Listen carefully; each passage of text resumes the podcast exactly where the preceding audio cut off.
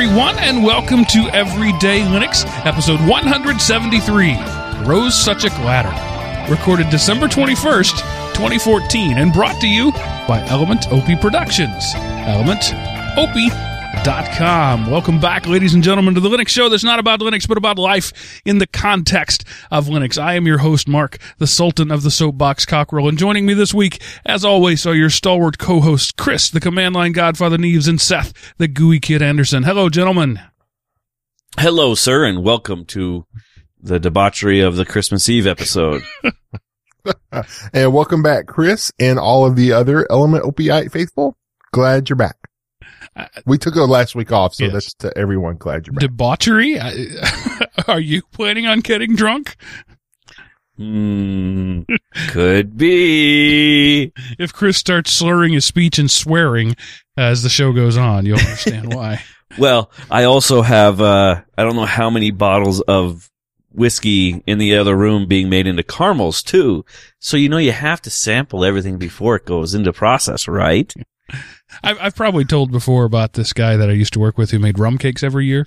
And you could always tell whether you got one of the rum cakes at the beginning of the evening or one of the rum cakes at the end of the evening because he got a little more liberal as, as time went on. Sometimes you'd get one of those like, whew, this, this will be good in, in July. This is perfectly preserved. It's going to be fine. So yes, that's how my night's going to be. Um, they've, they've, Julie started making some of those, uh, oh, about an hour ago. So it's been, uh, it's been a great afternoon so far. My house smells of caramel. Uh, no, uh, Friday at work, um, my boss handed everyone in the department a bottle of wine, and I'm like, you obviously don't know me at all. So I was like, thank you. And then I opened it up and go, at first I was like, okay, I don't know what this is because, you know, it's just like the name of it and not what it is on the label. And so I'm thinking, is this like maybe grape juice or just like a sparkling cider? And finally I was like, oh, no, okay, vintage of, yeah, okay, it's wine. So, you know, I mean, it's cool that, yeah, he did that, but I'm like thinking, what am I going to do with a bottle of wine? So I'll come up with something. Drink it, my friend. Yeah. Drink it. I'm, I'm, I don't drink. Um, I'm not like a teetotaler. I've just never drank. Yeah. And I was going to a know. friend's house for a party and I thought I would bring a bottle of wine because I understand that's what you do. And Right. so I'm going to the store and I'm like, I don't know what good wine is. I don't know if I'm bringing, you know, nasty poison Kool Aid or something really good. So I just instead went with another thing. So I, I don't drink. Um, again, it's not a moral or religious thing. I don't like it. Uh, it tastes nasty. So, you know, I, I don't know anything about it. I don't understand the culture that is around alcohol. And there is a culture. I mean, at work, Oh, yeah. we had our Christmas party and it was at a bar after hours. And, you know, everybody's all, you know, drinking and whatever. And, uh, this was a while back, but anyway, and I'm like, I don't, I don't understand what to do here. I don't even know how to deport myself in a bar. I don't, I don't know what to do. I don't know how to talk. I'm just going to stand over here at the end of the table and, and wave at you.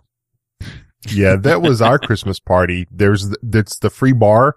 And so I didn't go this year, but last year I went to this bar and got a Coke and then I drank on it. Then I went to the other bar and got a Coke and drank on it. Then I went, I was like, okay, I've been to all the bars and had a Coke at each one. So yay, free that Cokes. works. Yeah. The most recently we've been going to like restaurants and having things, but like my first Christmas party, this is my first, uh, six months on this job. Uh, it was a different manager, a whole different team. But anyway, uh, we're, we're at this bar and I'm like, I don't, I don't even know. I mean, I was so out of place anyway, coming from education to the corporate world. It was just another place Yeah. where I was out of place. Um, anyway, It, it's amazing how that works. Um, yeah, we, I had the same thing this year because I'm not a heavy drinker, but I do enjoy a good beer or a good bourbon. Um, You see, I don't even know what a good t- good beer to me is is an oxymoron. I don't believe there's any such thing as a good beer. well, you know, I, I've been that way too. For a long time, I couldn't stomach beer. Um, I found a couple of hard apple ciders that I really enjoy and they're close enough to beer that it, it works for me. And then my taste buds are weird because like a standard Bud Light or Budweiser or Coors Light or whatever turns my stomach. But if I have like a really heavy, like syrupy, thick stout or a porter, um, I'm I don't have a problem with them. So it's I don't know what it is. I, I tried Something a Guinness. about the lighter beers. That's a dark beer. Yep. And didn't. It was bitter. I don't do bitter. Um. yeah. So Bitter beer face. so maybe what I'm going to do commercials? Is like I did with coffee. Right. I didn't like coffee until I dove into it. Maybe I'm going to have to learn to make my own beer, so I There can make go. a beer that I like. There you go. They make plenty of what, what that would be called craft beering. Yes. If you really want to know the term. And then, uh, I know, ooh, probably about 14 different people that do that. Yeah. There's there's like where I live. There are two different stores dedicated to craft beer and craft wines because it's Yep. you know I live with a bunch of rich white people and apparently that's what you do. I don't I don't know. Well, yeah, you can't see, you can't go out and buy your alcohol because then people will gossip about you. so you just make it at home. Okay. And, you know, that's, I'm I've said before I'm renting a house in a place I could never afford to buy a house. So it's interesting. I'm I'm surrounded by people who are two levels up on the financial ladder from where I am, and uh, I don't I don't know how to I, I don't know how to interact with these people either. You know, like my kids go to the school. There's other very rich people that go to the school and like they'll come home. Uh, Julie went to Aspen for spring break. Well, good for Julie. yeah, no kidding. I've never been to Aspen. Sounds nice. you should become better friends with Julie. Maybe next year we can all go to Aspen. there you go. Right. Uh, okay, so Merry Christmas. This is our December 24th Christmas Eve episode. We're recording it on the 21st, but uh, it will be released on Christmas Eve. Uh, if you're not a Christmas person, Merry whatever your holiday might be. Um, Kwanzaa, Hanukkah, whatever. Um, I I am a Christian. I celebrate Christmas, so I say unto you, Merry Christmas. If that's offensive to you, you probably haven't been listening to this show very long because I offend people on a regular basis. And it'll probably, it will change shortly. We, we- we probably will offend you eventually Yeah, today. Just give it time. Just give it time. So uh, I have done all of my Christmas shopping mostly through ElementOP.com slash Amazon. Yay, Amazon. yeah, me too. me too. It's amazing how that works. it's like for the last six weeks, every few days, a new little box with a smile on it has showed up at the door. It's awesome. And it gives you a little smile too, doesn't it? And to the- know that you don't have to deal with the lines and all that other garbage. I ordered a new case for my phone uh, because my old one is just all scratched up. It, it it's a clear case. I like that because you can see the phone through it, and I just kind of think that's neat. But the downside of a clear case is it gets all scratched up and it's not clear anymore. Um, Right. It's, it's like an eight dollar case, so I don't really care that much about it. And, and the whole idea is for it to get scratched up so that my phone doesn't. So I ordered a new one just because, right? Uh, it wasn't I wasn't in a hurry or anything, but I'm a Prime member, so uh, naturally it I I clicked the Prime button. And uh, Sure. like I said, eight eight or nine dollars, and uh, it arrived today, Sunday afternoon. And I thought, well, I, I kind of feel bad about that. I don't want somebody out on a Sunday delivering things, but uh, you know, it's Christmas season. Guys have hired extra people, and so deliveries are being made on on Sunday. And I don't feel terrible about it because I'm not the only person. If, if the guy got out and went to work just to deliver my thing, uh, that would make me feel bad. But I'm sure there's lots of other people. In fact, in this little area where we live, UPS um, brings little golf carts and drops them off in the subdivisions. And Really? so the large truck uh, comes to a central place, and then people drive the golf carts out to the large truck and offload, and then drive the golf carts around the little areas because you can't get the big truck in. And there's Huh. you know several hundred thousand people that live within a couple of square miles of here, so. I think that's kind of a neat idea, and obviously, Yeah, like said, rich white people they uh they buy lots of stuff apparently. Yeah, Right. but that's a really cool idea, though. That's also I could see that being a great gas saver Yeah. because those carts are probably all electric. Uh, propane, I think, but yeah. Oh. Uh, so Well. you know, each I'm sure it's like this in a lot of subdivisions. Each little area has like a, a pool and a clubhouse, so that's where they park the carts, and they just lock them up there and leave them there from first of November through Christmas. It's a neat idea. hmm. Very Yeah, that's cool. pretty cool. Um, what else? Golf carts wouldn't work out where I live, but you know, well, Yes. but Seth, you you live in the the armpit of the world, don't you? You would run out of range. It'd be like I ran out of gas and I haven't made my first delivery yet. uh, that, that that would be rough. And this time of year, you see people in just jeans and t-shirts delivering FedEx packages. You know, they, they're temp employees, you know, out of their own cars, right? Just pulling up in their, Right. in their Toyota pickup truck. Um, it's not, uh, it's not UPS anymore. Um, so Chris, you have, you've become a Firefox lover?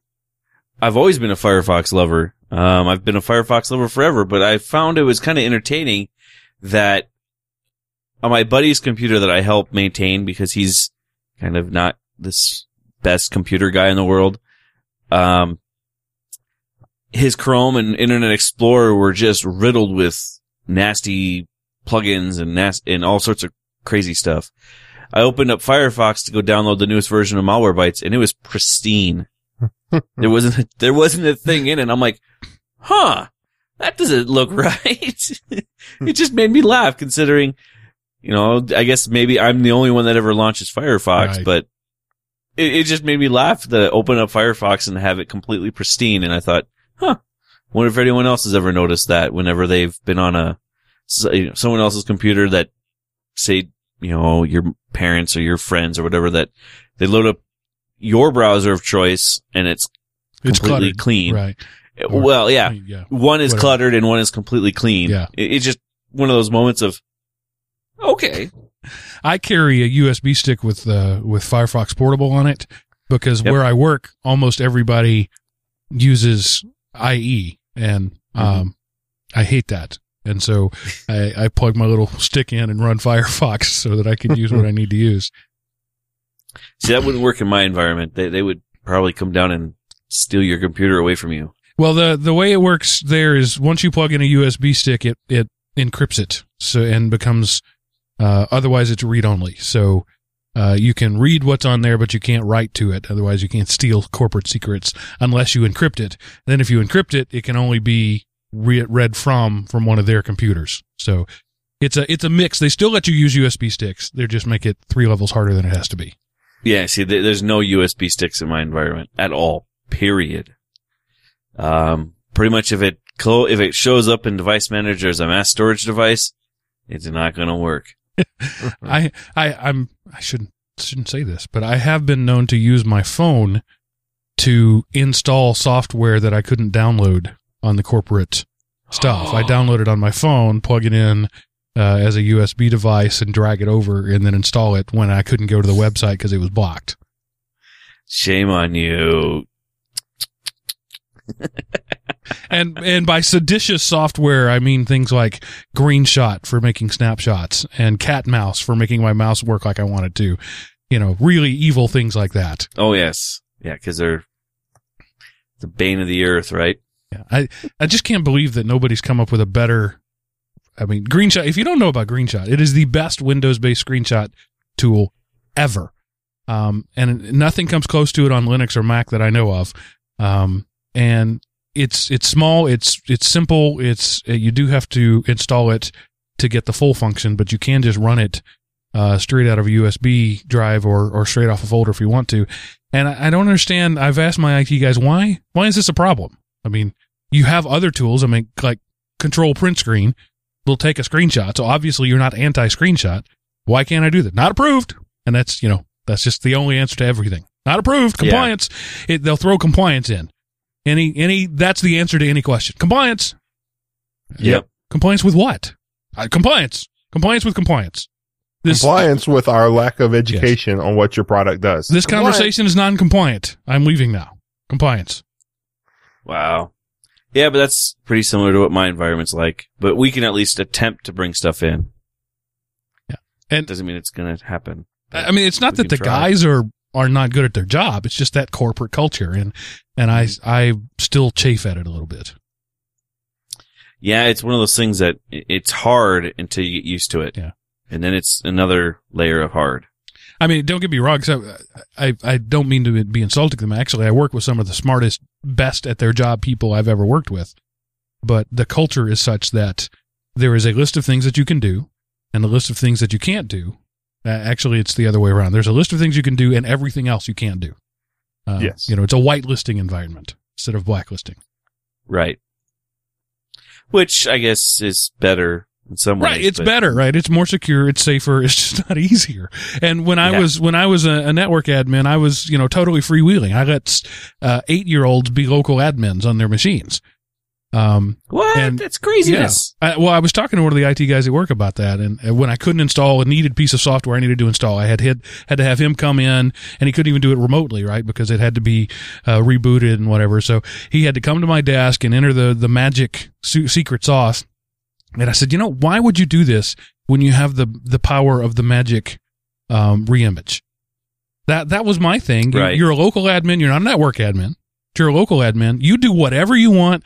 I can reimage it in seven minutes remotely from my desk. So why is this even an issue? Why why am I going to spend 45 minutes trying to keep you from doing something when I can reimage in 7 minutes? Right.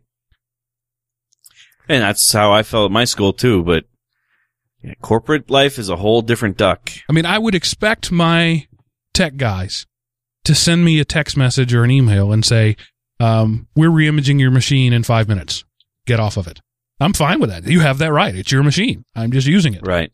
Um, and that would be better than, you know, I have to send a tech from another office down to your office to enter his password so that you can install a needed piece of software that is required for your job. That's silly.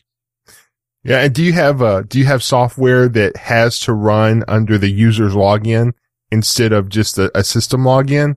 That's how it is where I work. And so we've had, we have like a temporary workstation admin group that we'll have to put that person in so we can No. install software for them because if you put in an administrator's password, it loads the thing under the administrator's account and not theirs. And so it doesn't work right.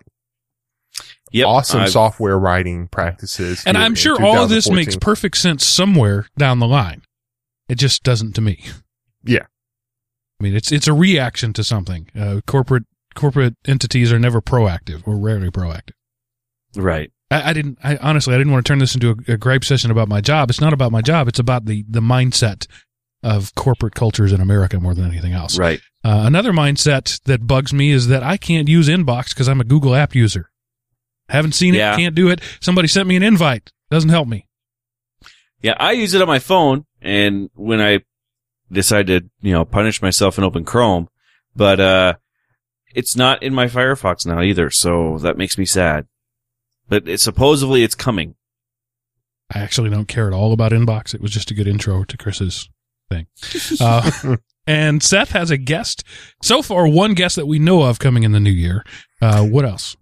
Uh, well, no, um, Kano, which we've talked about them before. They're the teaching programming via the Raspberry Pi Right. and they've sent me my demo kit. So hopefully I will get it in the mail on Monday and then we'll work out a time for them to come on the show and talk about it. Um, I was hoping we could get them in before Christmas, but you know, that just didn't work out with scheduling and everything. So hopefully they will be coming sometime in January or February. Jen Wyke Very has also, I've spoken with her. She's interested in coming back. So we'll be seeing her in the new year. Um, Awesome. I have had a, a few comments, more than a few actually, from people saying that this was probably our most guest heavy year and they liked that. So we'll, uh, we'll focus on bringing guests in in 2015 because, uh, I, apparently people are tired of hearing us talk. Well, and if that's the case, you know, I'll even say that, you know, if you know anybody or can push some buttons of people that, you know, would be good people for us to talk to, say something. Let us know. Maybe we can get, maybe we'll, we'll set up times for them. We'll set up a spreadsheet so that people can add their contact info. Yeah. For some Something. reason, uh, Stallman's people aren't returning my calls. I, I, yeah, they've never responded to me. I, I don't know why. Uh, Who would have thought? I'm pretty sure it's not because they've heard the show. It's just the title. It doesn't say every new Yeah. GNU slash Linux. So Yeah. Yeah. So moving on to our listener feedback this week, this week, this week, Rick asks about Chrome on the iPad. He says, on the most recent show, you mentioned that Firefox would have problems on the iPad since Safari is the only allowed browser. And that Opera basically streams web content to the browser. I've used Chrome on the iPad for years. What are they doing different than Firefox and Opera? Question about an iPad on everyday Linux? Sounds about right. Looking forward to more Linux and non-Linux in 2015, Rick. Um, my uneducated guess of an answer is that Chrome uses the WebKit engine and Safari uses the WebKit engine. And Apple hasn't disallowed all other browsers; they've disallowed other engines. So that's what I think it is. That would be my guess as to as well, Mark. I mean that that just makes sense. So I guess I um I don't I guess I don't know this off the top of my head. I can look, but I don't even know if Firefox is in the store for iTunes. Well, we we did I- a story last week about they're coming. They're not there yet. Oh, okay. or two weeks that. ago. Well, I didn't even mention last week. The reason we didn't do, do a show, we mentioned it, but I still got people um, who apparently listen to the show but don't listen carefully to the show because they didn't know that we were going to be away. Uh, last week, uh, actually two weeks ago, was my uh, 25th, the 20th wedding anniversary, not 25. It just feels like 25. No, uh, my 20th wedding anniversary. Um, and so my wife and I went out, um, for a holiday weekend. We just stayed around the Atlanta area. It was a staycation. Um, but we went to the uh, Hotel Intercontinental, big fancy $500 a night, uh, hotel room. Ooh, I didn't pay 500 a night, but they have rooms that go for that.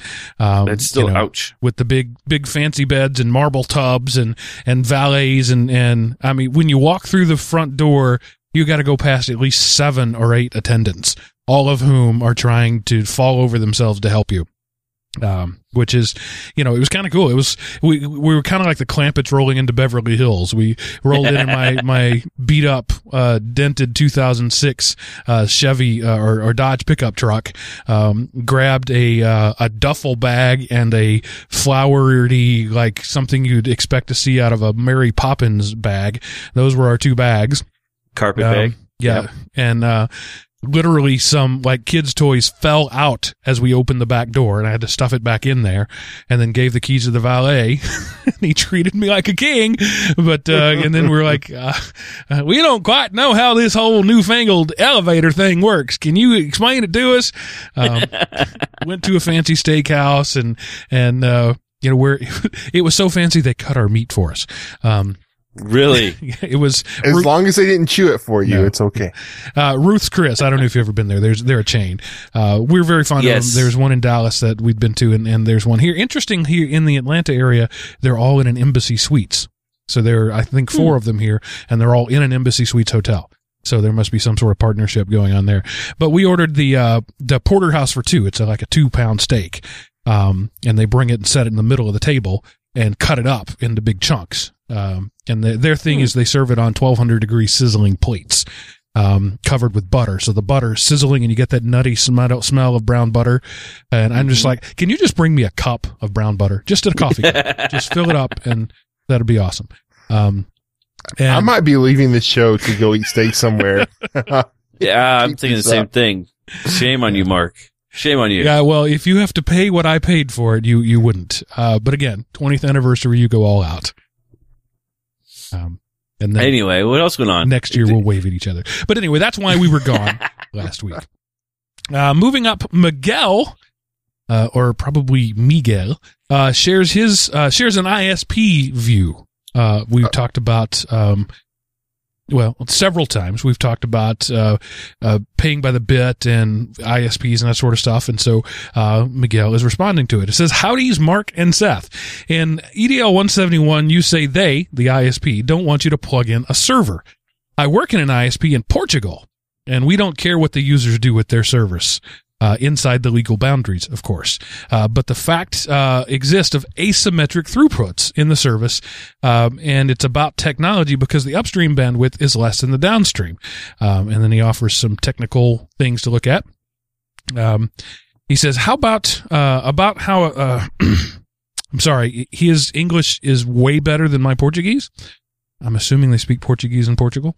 Uh, I could be wrong, um, but it is. I'm having to struggle just a little bit uh, about how the consumer should pay for the service. In my personal opinion, and a little biased because I work for an ISP, it should be a mix of pay to have a certain service level, uh, such as how much bandwidth you have, and not the quality, uh, which should always be better than good, and what a customer uses. I consider myself a heavy user customer in my home.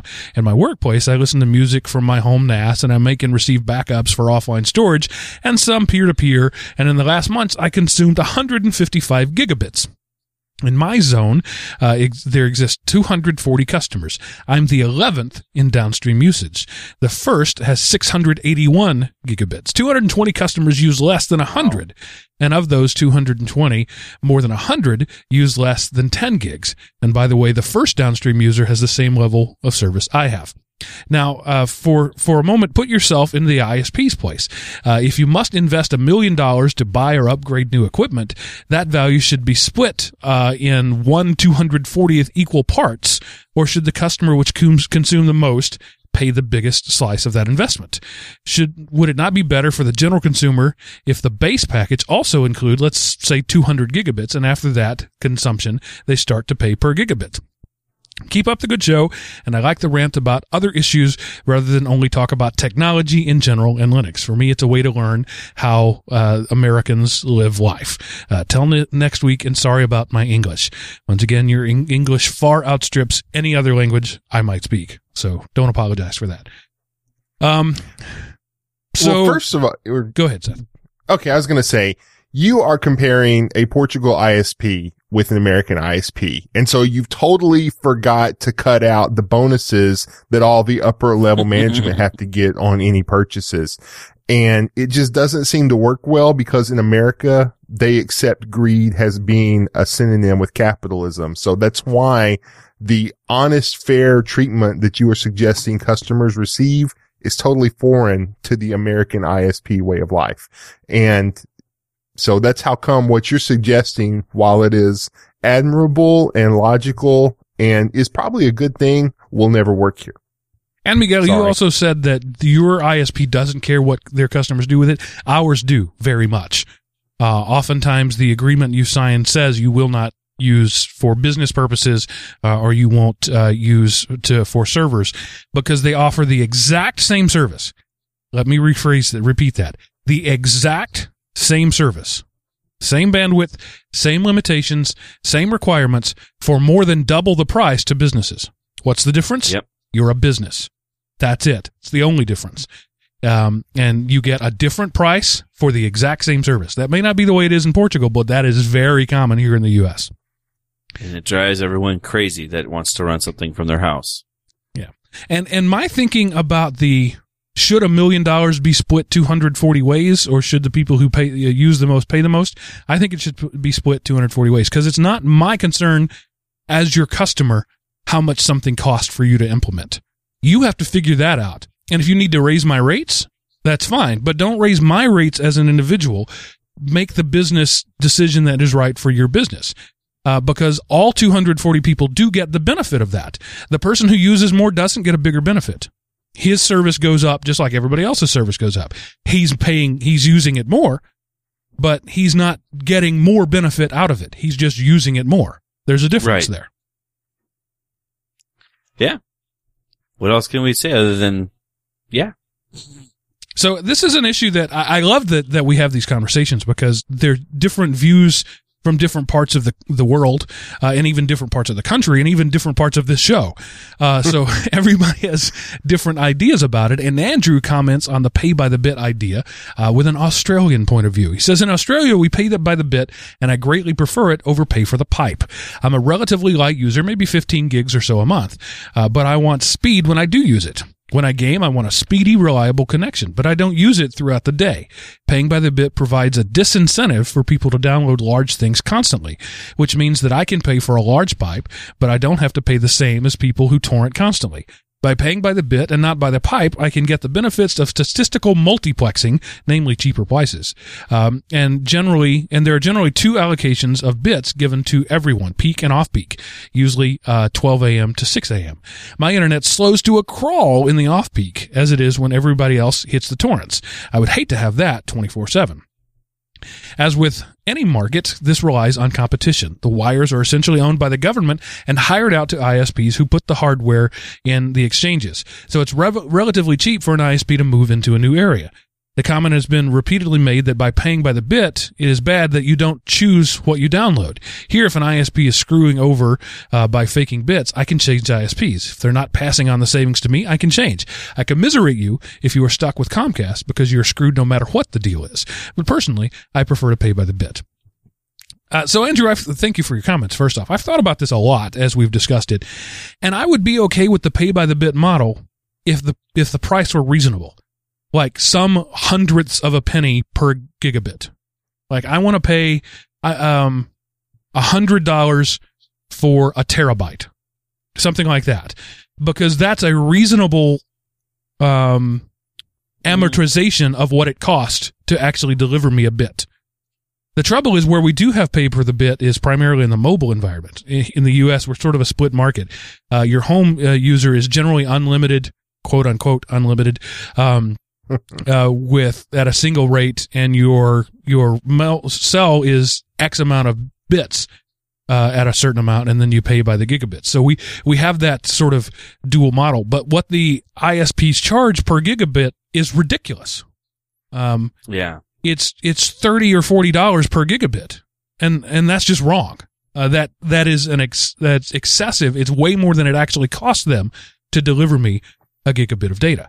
So if the model were reasonable, I would have no problem with it. But since, as Seth has already said, reasonable and and um, commerce in the U.S. don't often go together, um, I have to I have to worry that if we move to that model without the competition, as we've talked about before, and without the the I got no choice, right? If I want a cell phone in Atlanta, it's it's AT and T or Verizon pretty much. There's T maybe. Um, they they have some some towers there, and and Spit, uh, I mean Sprint, uh, will occasionally get a signal here and there, but pretty much by and large, it's two guys, and you got to deal with those two guys.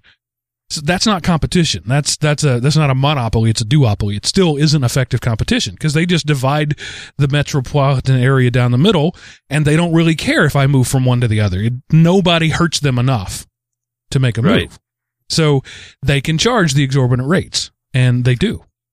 And also, um, he talks about the competition they have there. Here in America, you governments sell monopolies to geographic areas. And so, you know, like cable, which is a much faster connection possibility than DSL around here, um, you know, you're, you're only allowed to have one cable player in the marketplace. And Yeah. so there's no competition there. They're, you know, again, well, anyway, you know, I just hate the fact that they are using, that they are so greedy beyond making a reasonable profit and then trying to pass themselves off as free enterprise, uh, you know, capitalist whenever they're not. They're greedy SOBs that, um, are out to rake the consumer for everything they can get. And so consequently, because they're doing that, whichever system comes up is going to be bad for the consumer. Whereas if, if they cared about the consumer, then whichever system wouldn't matter because both of them would be good. But it's just, you know, you, you can either take one big hit from this way or you can take two hits from this other way. Either way, it's going to hurt. Yeah, and I forget the the name, but we had a listener a while back from the UK that said there's there's tons of of competition there, but it's false competition because they're all essentially buying from the government. Right. Mhm. So the rates are the same because the government sets them. That's not competition. That's that's federally owned uh, uh, connections. So it it's there. As far as I know, there's nobody in the world that has a system that is actually based on what it costs to deliver a product. And if it costs a lot, charge me a lot. I I get that, but it doesn't cost more. See, here's what bothers me. It doesn't cost more to deliver me more bits. It just doesn't it costs to run stuff to my house and it costs to give them to me at a certain rate. But it doesn't cost more for me to trickle bits 24/7 or or download a chunk of bits at a, in 1 second. The, the the more bits doesn't matter. It's it's we're charging for something that is essentially free and infinite. Uh, but it's the only measure that we have and that's the issue. I mean, Yeah. in like for electrons, for de- for delivering my electricity, there is a generation cost. For every electron you generate, there's a fixed cost. That makes sense. Who generates bits? It's not ISPs. So they're they're a transit, they're a conduit charging for a product that they don't create. Somebody else creates the bits, pass them through the ISP, and the ISP charges for them as if they made them, but they didn't. That's the problem with the pay by the bit model. Yeah. I'm sorry. This is a good discussion. I get a little passionate about it, uh, and I want you guys to keep writing in because I love hearing from from different uh, viewpoints. Um, you're Yeah, all wrong, and it. I'm right, but that's fine. Um, you're allowed to be wrong. I don't have an issue with that.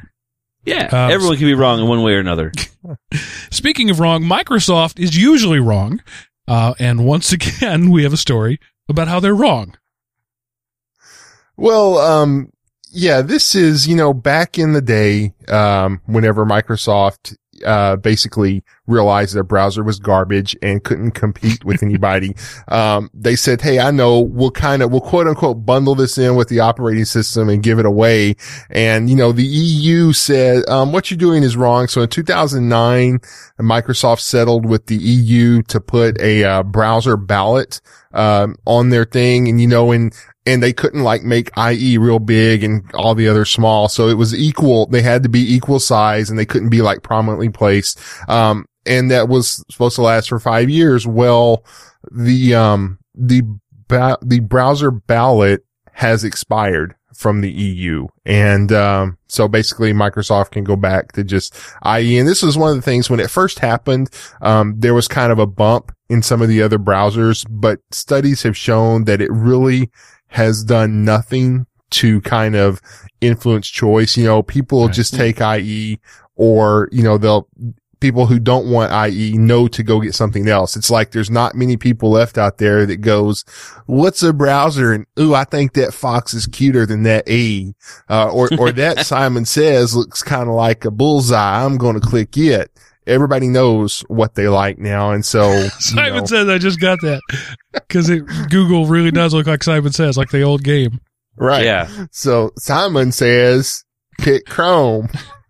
Uh, but yeah, so you know, now you know what you like and there's so many, um, browser, browser, there's only, I don't know if there's any browser virgins left out there who have no clue what it is. Right. You know, even two and three year olds know what a browser is. So it, it's over now. Microsoft can go back to, uh, just plugging along at Windows and So I- users with a European IP address look for a service pack update soon or a, a support update.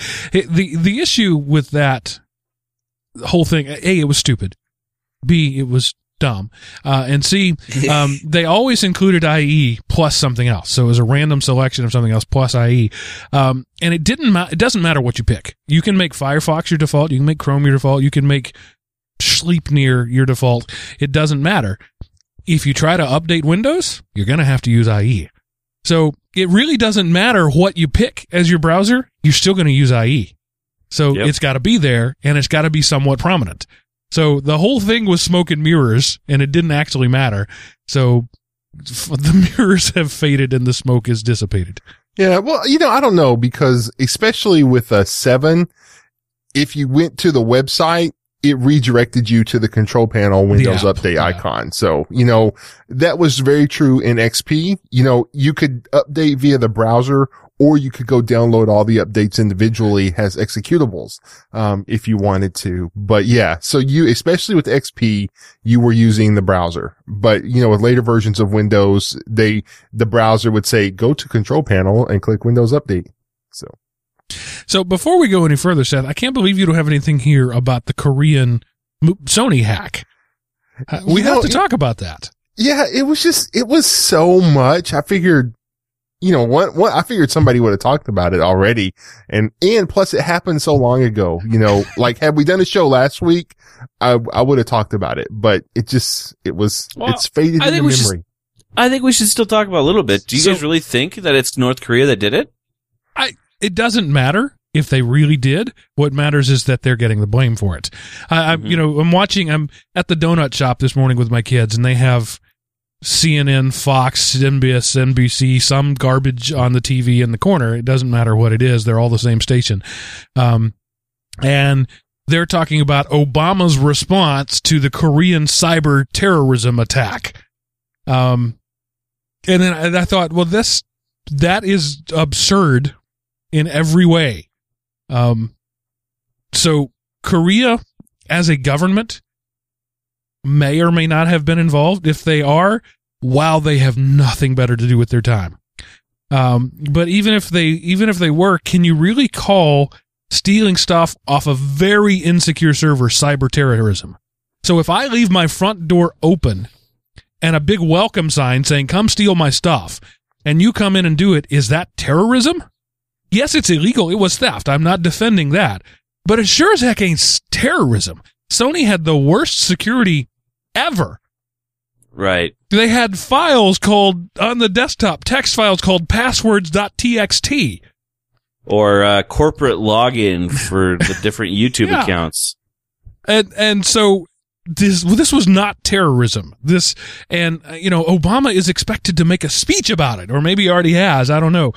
What the heck? Um, and then you know movies pulled the the interview movie movie theaters pulled that, and people were blaming that on the cyber terror. No, that wasn't it. There was another group of people, maybe the same group, I don't know, said if you play this movie, we will blow up your theater. Well, if I own a theater, I'm not going to show the movie Yeah, no contract or not, if you threaten to blow me up, I'm going to say, okay, I'm okay with that. Well, and I, I was going to say something else. You know, isn't Sony isn't technically a U.S. Exactly. site? I mean, they're a aren't, aren't they like I want to say Chinese? No, Sony is Japanese, but Japanese. Sony Pictures, it, they're based, they're, they're, they're like a U.S. division of Right. an overall Japanese company. Right. All right. Yeah. It's a So- U.S. division of a foreign company. Yeah. Because if Sony is based in, like oh, like you just said, Japan. So And one of my favorite responses was the Alamo Draft, draft House in uh, um, San Antonio, I believe it was. Uh, instead of showing the interview, showed Team America World Police, um, in which One of Kim Jong Il gets blown up in the movie. So uh, One of the good on funniest movies ever. It's also one of the filthiest, but it's so funny. I've never Oh my seen God. it. Oh, it is, You it is should. awesome. I, well, you probably, you would not like it nearly as much as I do. Um, but yes, I love that movie. Well, and you know, and, and here's the thing. What can our response be to North Korea? We could take out their, uh, internet infrastructure if they had any. We could destroy So their, North Korea um, has a huge. yeah, yeah, North Korea. W- We could take out their internet if they had it. We could take out their power generation facilities if they had it. we could take out their commerce if they had it. We could take out their industrial and farming capacities if they, what can we do to them? You know, it's we can like, make speeches. That's what we can do. golly, man, that's going to tear them up. They're going to, they're going to, there's just there's nothing we can do to them because they don't have anything because their their dictators care more about you know well anyway uh that's on everyday politics So- President Obama will stand behind a teleprompter, and that will show Kim Jong Un what's right. for. Um, it just it was we you know like I said we weren't on the show last week. It was sort of breaking two weeks ago, and we missed it because we record on Sundays. Um, so it's gone on two weeks, and you're right, Seth. It's been covered to death. But I, the reaction is what what I wanted to get is is not there's you're not going to get any news here. right But come on, this is ridiculous. This is news cycle. This is all it is. This is El Nino 2014. That Yeah, the news people there needed go. something. Um, they couldn't blame the economy uh, anymore because Christmas sales are actually doing pretty well. Um, you you the the government pretty well shuts down politically this time of year, so they didn't have that. This was just something to seize on. And I mean, like CNN is like preempting shows to do 24 hour coverage of people talking about this. I mean, there's, that's not even coverage. That's discussion. yeah. And it's not even very accurate talking either, from what I've been noticing. It just Well, it's it's a text um, story that's not a tech story. Yeah, Yeah. american uh, politics there's not a lot of accuracy involved ever chris you should have figured I that know. one out I know, but I mean, what bothers me is I hear people talking about it, and it's like, oh, it's so horrible, blah blah blah, and it's like, yeah, that doesn't sound anything like what I've been reading on all the tech journals. So, uh, hmm, Well, Anyway. and you know, the, the facts take a back seat to people's opinions and reactions to the facts. You have oh, like, yeah. when a story breaks, you have an initial half second to put out all the relevant facts. once, once that half second is passed, it's moved on to discussion and people's reactions to the facts. You know, like a story could break now saying that Obama is a white man in makeup. And then there would be so much reaction to that. Two days later, it could come out that it was a hoax, but nobody would care because the story is no longer Obama's a white man in makeup and it's gone on to society's reaction to the story of Obama being a white man in makeup. And, you know, unfortunately, that's, that's the sad state, the ADD Twitterization of American politics. Yeah, so during the, the that flight that went missing in the summer, that was a big deal. I was watching. I was at a restaurant and CNN was on because otherwise I wouldn't be watching it. And the little crawl at the lower third said literally breaking. What do you think? What? How is that breaking news? And so they were soliciting people to tweet a hashtag with their responses, but that's breaking news. Breaking. You know what's breaking news? Hackers blowing up a freaking steel plant. That's breaking news. Yeah. Yeah, this uh, this actually happened um, in Germany in a German steel factory. Um, hackers seized control of the networks to such an extent they were able to prevent one of the uh, blast furnaces from shutting down correctly and controlled. So therefore, you know, it generated a lot of damage to the, um, to the facility. So as opposed, you know, and it's not like they didn't have the ability to go up and emergency shutdown, but emergency shutdowns are for emergencies. You know, Right. if you do, it's like that emergency brake on your car. That's not something you're supposed to use all the time. It's for emergencies. it can have bad consequences to use it as a regular braking thing. So, um, and there's, anyway. you know what happens just- if you hit the emergency brake at speed? You do an uncontrolled 360. yep. Not a good thing Yep. to do. I know So- that from personal experience. But you know, if it's doing uncontrolled 360 or run Or straight off a bridge head on, you know, I'll take my chances with the 360. So hence the emergency brake. Well, and that's what happened here. And some of the, um, comments in this were really cool. Um, because, you know, of course you have the smart Alex. Well, is there any reason these systems were networked in the first place? And somehow a rational person got on there Uh oh. and it talked about how yes, because you don't want to walk up to a blast furnace to take the temperature whenever you can have it sit halfway across the plant to safely of your control room. Um, you know, things like that. And it's just one of those cases where there's an internal network and an external network and somewhere there's one computer that rides them both. Right. And once you hit that computer, then boom, you've penetrated to the second network.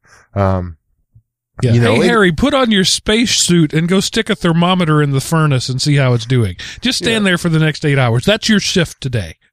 Oh, yeah, you know, no. and so anyway, it was just, you know, a lot, you know, hacking is in the news now thanks to North Korea and their brilliant penetration.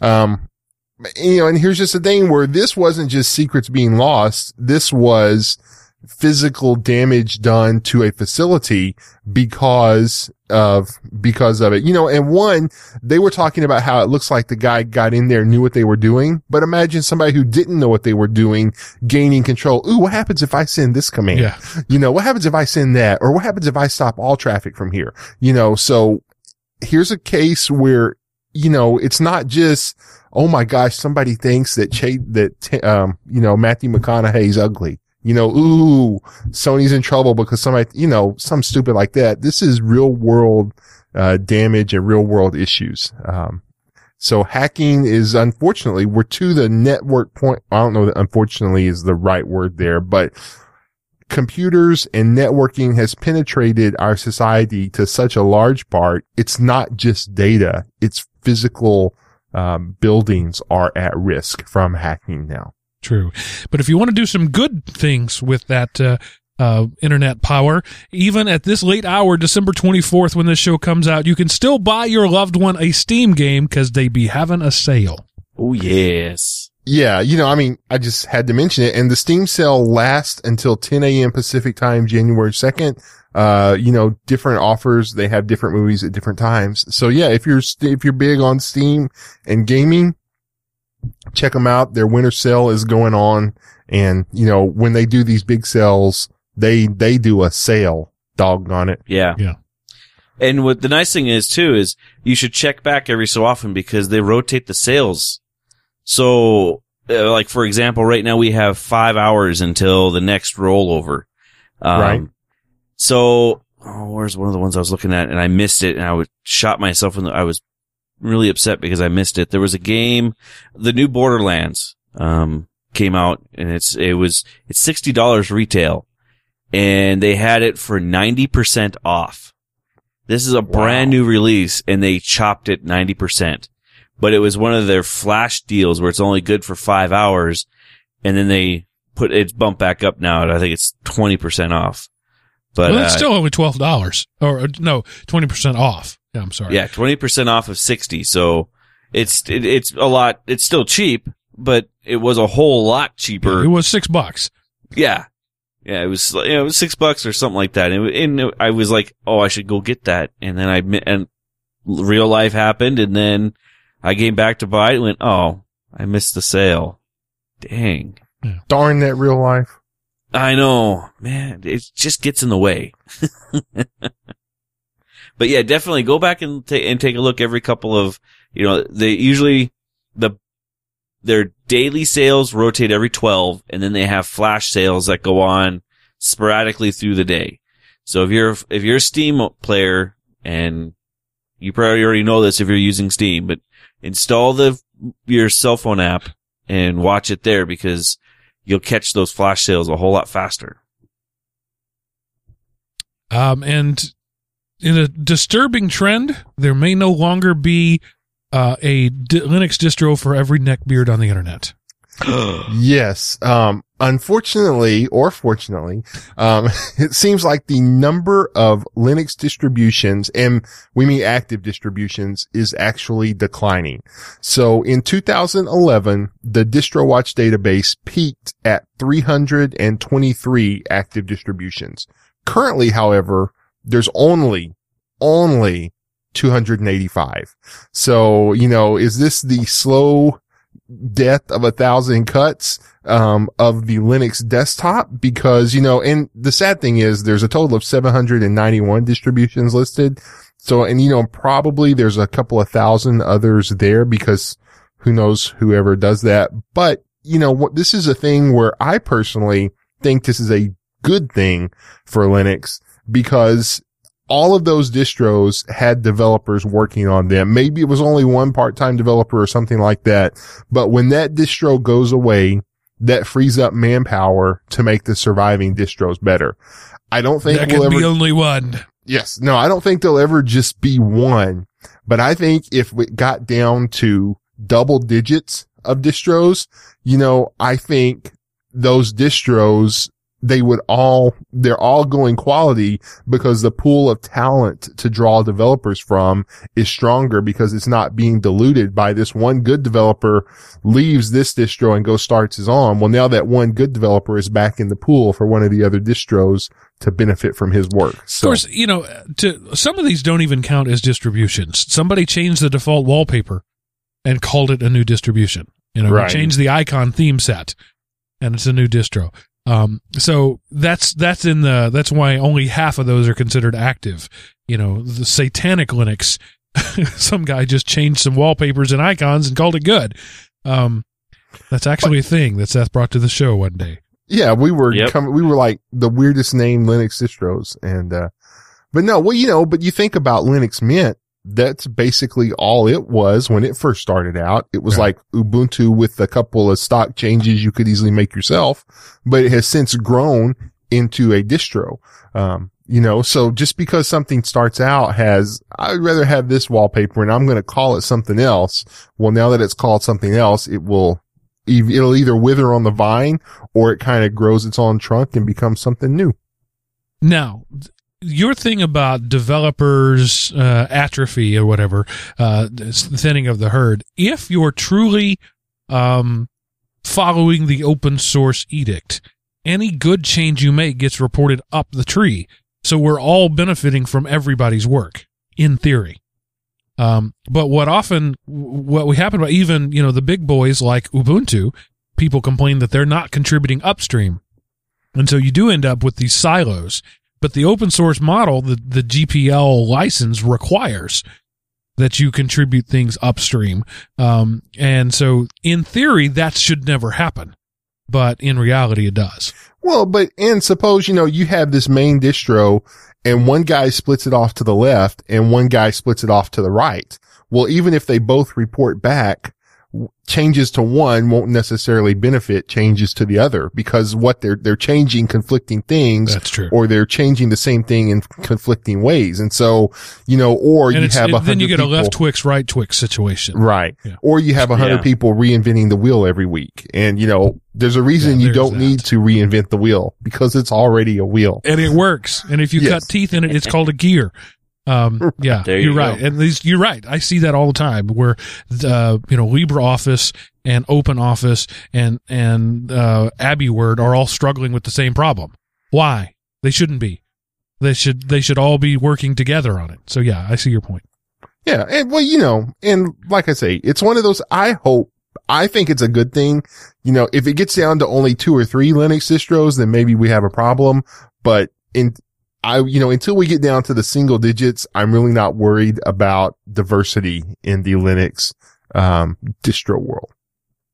And if you want to contribute to that diversity in the Linux world, linuxacademy.com is the place to go and learn how to do that.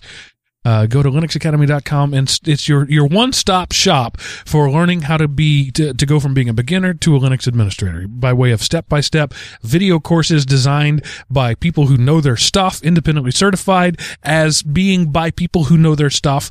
Uh, you get the videos, you get the, uh, the written word right along with it, PDF study guides, uh, online study guides as well, uh, that are time coded to the videos so that you know that at this time you can scrub through there and you can look at that. Then you get this amazing learning, uh, environment, this, the lab platform that they've created. We can have up to four machines running simultaneously, uh, virtual machines, eight different distributions to choose from. You can have four of them running simultaneously, interacting with each other in a safe way so that you don't bring down your corporate server on your lunch break when you're trying to experiment with something. Um, you've got uh, the lesson browser, which you just pick and choose what you want to do, and it'll track it for uh, a la carte learning. But real, the really the power of it is in their their learning plan, uh, where you can say, "I want to learn to do X," and you look through the modules, and and you'll have a module like, um, you know, ser- server administration or or Linux basics, or you know, they have these things that the modules are courses broken down, uh, collections of lessons uh, in a right order with tests and with labs all put together. And this learning plan lets you say, I want to do this three hours a day, three days a week, uh, and this is what I want to learn. And the system will, based on your input, uh, put together a learning plan for you and say that on Monday, uh, you should do in your three hours, you should do these three lessons, you should take this test, you should do this lab. Um, and then it'll even send you an email saying this is what's due today. So it's like your pr- private um, uh, uh, tutor helping you learn things as you go. Um, and it's all automatic and it's all it's amazingly cheap. I hate to use the word cheap because cheap denotes low quality. But this is high quality and inexpensive. What's a word for that? I, I don't know. Low quality and inexpensive is called cheap. There's not a word in the English language because it's so rare for something to be both high quality and inexpensive. We don't even have a, have a word for it. You know what that word is? That word is linuxacademy.com. Because you get there, uh, their basic service is only $25 a month. So for $25, you get all this awesomeness that I've talked about, but that's the most you'll pay. Because if you want to buy for a quarter, three months worth, it drops down to $20 a month. Or if you want to buy annually, it's only $199, which is less than $17 a month. You will not find this quality of learning at this price anywhere on the internet. Period. End of sentence. LinuxAcademy.com. Use the code EverydayLinux when you sign up to let them know that we sent you. You know, and if you know somebody who likes computers and they keep thinking, man, I wish I could get a job in the computer field, that would be a great Christmas present. Buy them a one month subscription to linuxacademy.com. And, you know, especially if there's somebody who is in school or college, you know, they're on a break now, they would have time. And in that one month, they would either say, Hey, this isn't as tough as I thought it was. I think I can do this. Or they can go in there and go, you know, that's not for me. I just like do kind of tinkering on the side, but you know, $25 is a cheap Christmas gift these days. And the return on that investment, you know, you can get a career and there's tons of six figure jobs, not entry level jobs, but tons of six figure jobs in computer network administration. Man, that's a good sales pitch, Seth. I wish I'd thought of it. LinuxAcademy.com for a Christmas present. Great idea. Yeah, it's an awesome idea. That's definitely one of those things that every geek or every nerd or any Linux guy would enjoy having, even if they're a, a you know command line godfather or a GUI kid. Uh, I I can't think of a better Christmas gift because it's better than a book. I don't know. I've read some great books, but no, um, it, it's well really it, on this subject. If you know what yeah, I mean. and the the great thing about it is you don't have to be somebody who already knows their stuff. You like, well, man, all I ever do is I go and I watch YouTube videos, you know, or, you know, hunt for stuff on Google. Well, one of the first lessons tells you about this utility called PuTTY. And if you don't know what PuTTY is, they tell you what it is and where to get it and how to use it. And you are remoting into your Linux machines to perform basic administrative functions. That's one of the first, you're like, I don't know how to do that. That's lesson one. So they're not teaching you how to, you know, access the terminal and do a shutdown when four different systems are hung. They're like, Hey, this is just how you log in. And, um, it goes from there and the lessons build. So if you know how to watch YouTube, you know how to do these and they teach you everything you need to know from there and give you the place to practice.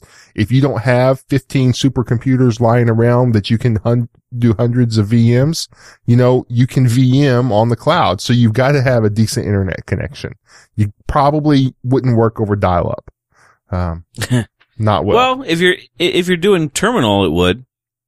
Cause then you're just Yeah. sending back and forth terminal commands. So terminal, you, you could even do this, lear- you know, some of this learning over dial up. So, uh, why not? Nah, E- I wouldn't want to try this over dial up Even because the you're GUI watching lover the videos. that I am, WinSCP and PuTTY is in my toolkit because it's amazing.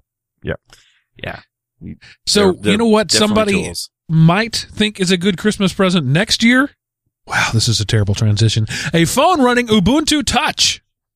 Well, it will be out in time for Valentine's Day. Um, you know, we, we've, uh, we've talked about Ubuntu Touch. It's been announced. It's been developed. It's been released. It's been everything. Well, we're It's fine. been touched. yes, we're finally going to add, it will be available to actually purchase. Um, BQ is the name of the company. They're Aquaris E 4.5. Um, they will be releasing these in February.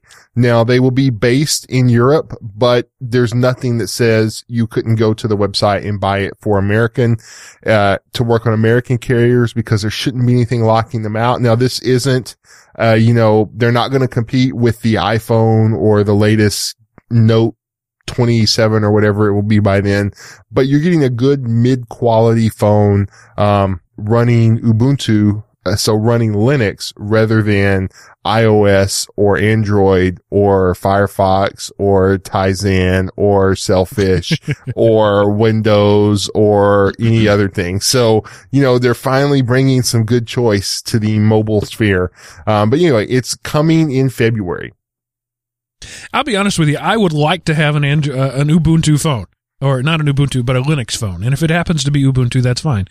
Uh, I just think that would be cool to be able to run any, well, m- within within reason, any Linux app, uh, or s- Right. on my phone. Right. So um, I'm probably not going to be able to fire up um, Blender on it and go to town just because it's it's a a, a twi- gig, uh, five twelve megs of RAM or something like that. Uh, actually, up to eight gigs of RAM. Wow. Um, so uh, that's yeah, I, I'm I'm excited a little. I'm excited is not the right word. My interest is peaked about having a phone that runs Linux. Um, and and yes, don't say it. Stop writing that email right now. Yes, I know you can run Linux on phones right now, but it's not a Linux designed for phones. That's the difference. This is a whole interface, a whole operating system designed to be used on a small touchscreen interface. That has my interest peaked. Yeah, my interest would be more peaked if uh, I could pick myself up a Firefox OS phone. Um, I'm more in, I'm more in the, inclined to pick up one of those than an Ubuntu phone. Right now, you can't get any of them. Yeah, I know. Speaking of phones, though, Mark, did you get your OnePlus One, Um, uh, well, or is that a touchy Um, subject?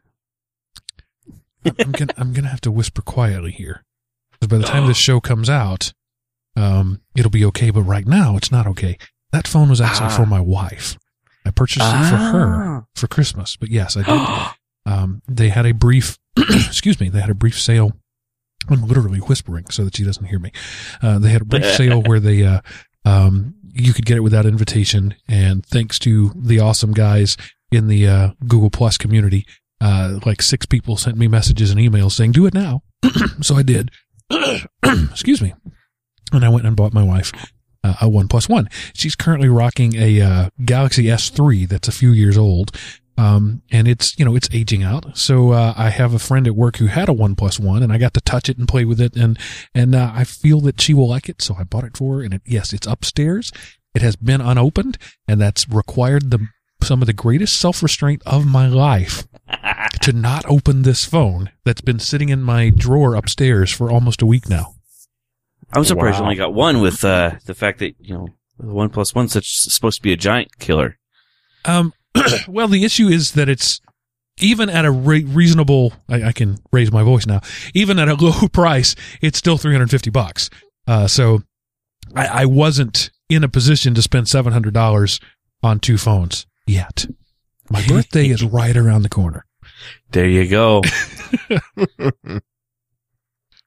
but you know, even then, that's still pretty cheap for a phone that is at that spec. Oh yeah, yeah. For the, for the for the the flagship killer that this is, with the with the specs it has and the processor, and um and again, I got to experience it. I got to play with it, uh, and it is a very well designed piece of uh, hardware, uh, running a proven OS. It's running uh, uh CyanogenMod 11.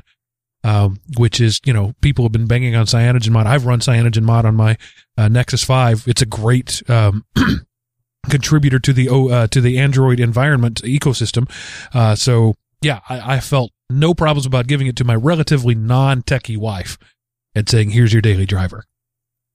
Yeah, I'm, I'm, I want one. I want one so bad it's sickening. Well, since I am a purchaser, um, when they have stock available, they'll be sending me an invite. I'll make sure that you get one Oh yeah, if you're ready to purchase, because usually you got like 24 hours, so you're Right. ready to pull the trigger. Yeah. Call me first or something before you just send me that invite, because otherwise it might go to waste. Yeah, because they the whole the whole people have complained mightily about the invite system, but it serves two purposes. One, it generates interest, and two, it controls the flow of inventory. they Right. don't want to have stuff on back order. That's essentially what they're doing now. Everybody who wants a phone but can't get an invite, that's back ordered.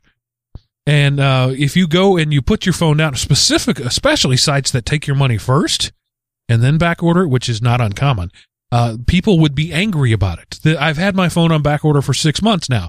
They would be mad about that. I've been Right. trying to get an invite for six months.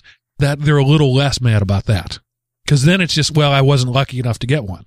But I plunked Right. down my credit card. I bought the dang thing, and I still don't have it after six months. That makes people mad. So in that way, I really think the invite system works well. Right, which is why I, I've never jumped up and down and screamed about it. But man, I, I me want one bad. That's all I can say. Are you going to live, Mark? I mean, I don't know. Suddenly, my throat has just exploded on me, and I'm coughing, and I'm I'm gonna make it. I'm gonna pull I through. hope so. I Because hope we so. only have one more story to talk about, and that is a German researcher who discovered flaws in cellular communications that could let anyone listen in on your calls. That's a bad thing. yes. And one thing I did not realize, um, this underlying cell protocol is called SS7 because it's the seventh iteration of this has been around since the 80s. So here it is, 2014. Do you know And WD 40 got its name because he tried 39 versions tr- first? Right. High, Sorry. Yeah, no, but yeah, no, I'm just saying, you know, here it is 2014 and all these things that you can do on phones. It's It's been communicating around for the 80s. Yeah. over something for, so, you know, how big was security back in the 80s? Non-existent. And Right. so, um, this article is really cool because it goes in and it talks about some of the ways. And if you think about, um, cell phone providers has a um, has a downtown. And so, you know, let's say that Verizon and AT&T are next door neighbors.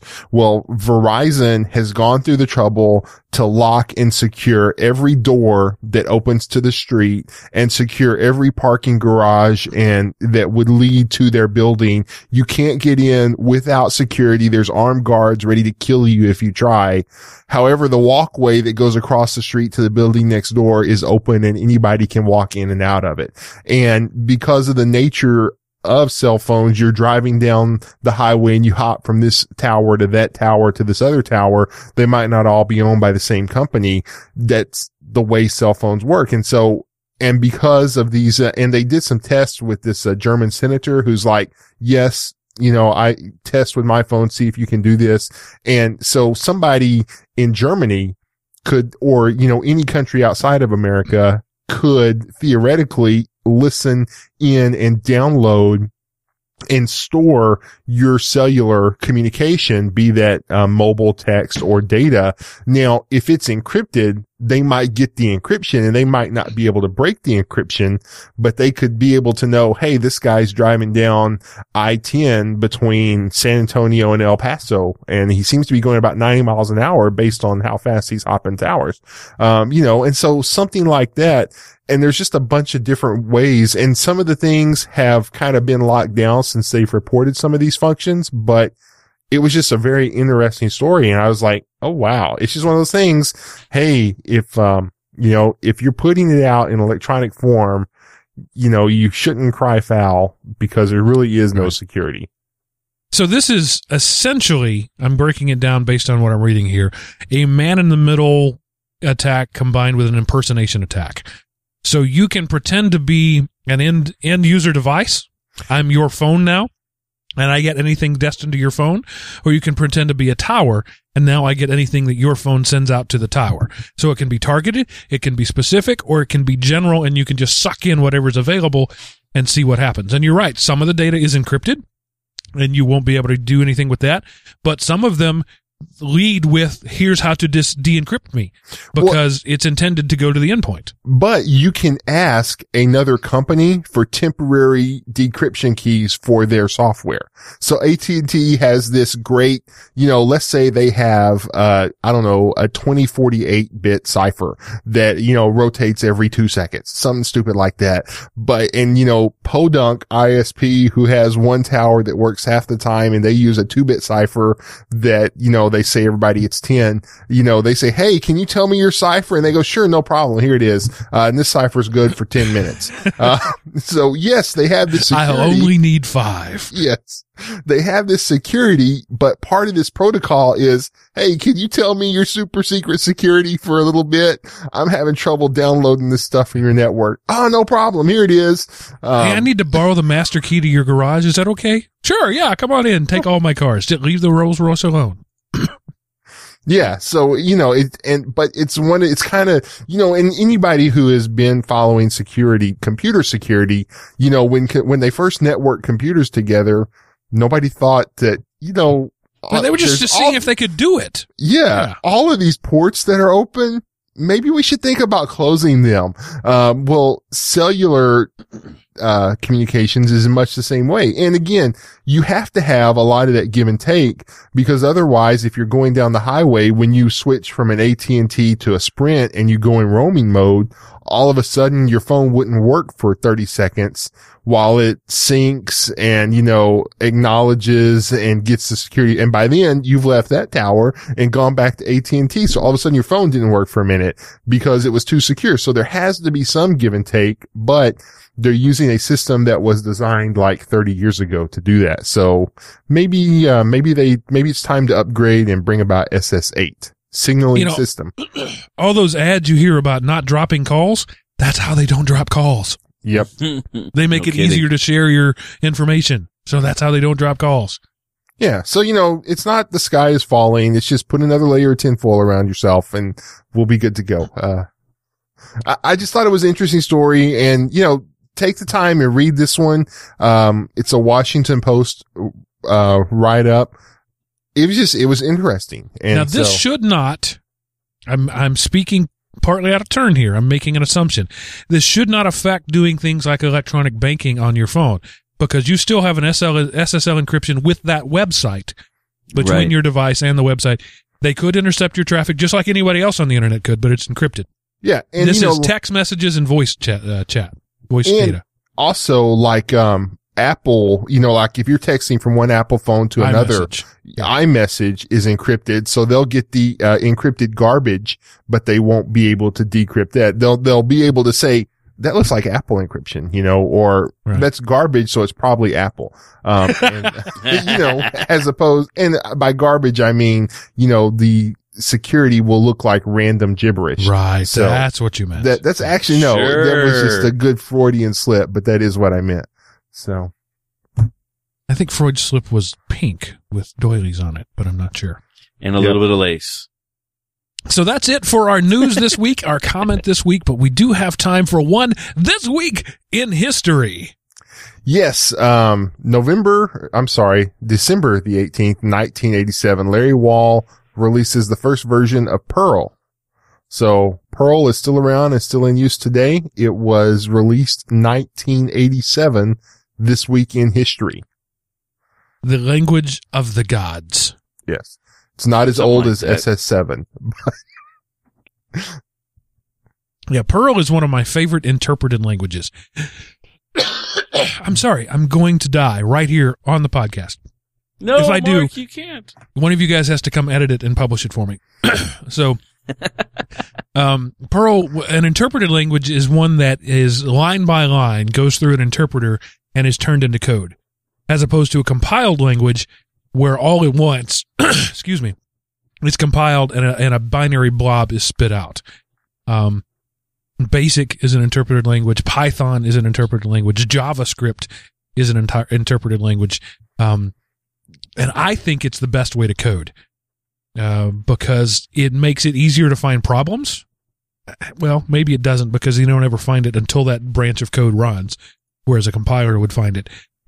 Just the way I code, I like interpreted languages. I'll leave it that way. And Perl's Yeah. been around a long time. It's open source. It's the standard, and there's not a lot you can't do with it. It may not be pretty, Yeah. but it'll work. I've always been a big pe- fan of Python, which is Yeah. A spiritual successor of Perl. Yeah, Python is is still huge. I mean, Google. i- i- Mhm. Everything you go to at Google ends in a .py address because they're huge on Python. Yeah, Python is, uh, I would say it's probably the second language of the gods, maybe. because it seems to be used everywhere. And it's fairly easy to read. So a layman can kind of look through it and kind of go, oh, oh, okay. It's really modular driven. So, Oh, uh, Awesome. one thing I forgot to share. Um, I got this email that the, um, holo tablet, Jolla, um, the fundraising is finished and they raised one million eight hundred twenty-four thousand and fifty-five dollars. One point eight So- million ain't nothing to sneeze at. Nope.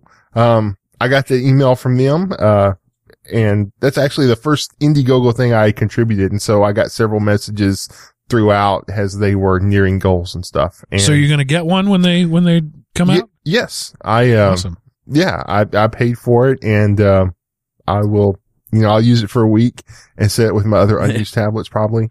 Um, The only uh, crowd-funded thing I have done that has met, I've I've funded several that didn't meet their goal, was the Kung Fury video, and I'm eagerly awaiting that. me There too. Actually, there's going to be a, a VHS version of it. They're going to put it on VHS and send you a cassette. I'm super excited about that. It's going to be awesome, awesome. right? The other one, the only other Kickstarter thing that I've ever done, I think it was Indiegogo, was the, uh, it's a, a mount for your cell phone that goes into the CD tray of your car. So instead of being like, instead of being a sticker on your windshield or the da- or the dash or something like that, it slides into the CD tray. Now, how is that for cool? That's a great idea. that's pretty It cool, is. actually. And, and I sponsored, I think I, I, I sponsored like $80 worth or something like that. So I'm going to get like two, the double headed one or, or two separate ones. I don't remember, but I'm, I'm eagerly waiting for it because I just got an email saying that they're boxing shipments up. So mine should be here soon. I'm, I'm, I'm actually just giddy with wait. And Seth's show closing spectacular this week is not a way to de- decrease your productivity, but to increase your karma. Yes, uh, you know, it being the Christmas season and all, I wanted to do something out there that can actually help people. And this is ampleharvest.org. And their goal is to pair up gardeners with food pantries. You know, most food pantries are processed, canned type foods and they very little in the way of a fresh produce. And so this is a way for, you know, and most people who garden, the things they garden, they have too much of, you know, um, nobody uses that many tomatoes at that amount of time. So, um, this is a way you can take the fresh food that you have grown if you garden and give it to a local food pantry. So, you know, you're not like boxing it up to ship it across the country. They'll, they'll say, Hey, did you know there's a food pantry 2.7 feet from your door? And, uh, you know, and get you the contact information. So it's, it's more of a, it's, a really cool way to kind of meet the need. You know, they're not really producing thing. They do take donations, but their thing is to get people who have stuff, uh, to people who need stuff. And what a perfect use of the internet. And while you were talking, I just donated $100 in the name of the Everyday Linux community. Oh, there Yay. you go. So you guys, I will uh, take that. the uh, excuse me, the uh, December uh, thing. I, I it will, there will be more than than a hundred probably because you guys have been really going gangbusters on Christmas shopping. Um, nice. but uh, that's that's what we're doing for December already because it's a great idea. Giving people food is always a good idea. Yeah. Well, unless they're me and I'm at a buffet. Stop giving me food. But Right. giving hungry people food to sustain themselves is always a good idea. I like it. Yeah. And, and the cool thing about this is, you know, you, you know, like sometimes I give money to the people on the street who ask me, but a lot of times, you know, sometimes I think they're scamming me, but an organization, a relief organization, they kind of know the tricks and know how to weed out the, the con artist. And so you aren't having to make the decision, does this person deserve this food or are they just trying to be a lazy, you know, to be lazy or do they have reasons they can't? So you are giving it to the organizations that have already been set up and put in place to address those needs. Now, just because I donated in your name doesn't mean you shouldn't go donate. Right. Just, you know, this is not slacktivism territory. This is me believing in something and putting my money where my mouth, mouth is and challenging you to do the same. You don't want to donate to Am- Ample Harvest? Fine. Make one of your Christmas presents this year a donation to to some good char- char- charity, whatever it is. Um, Someplace And, that you know- won't bombard you with emails, hopefully. oh, well, yeah, that would be awesome. But uh, do do good in the name of Linux. Definitely. Just do do good because you should. Forget in the name of Linux.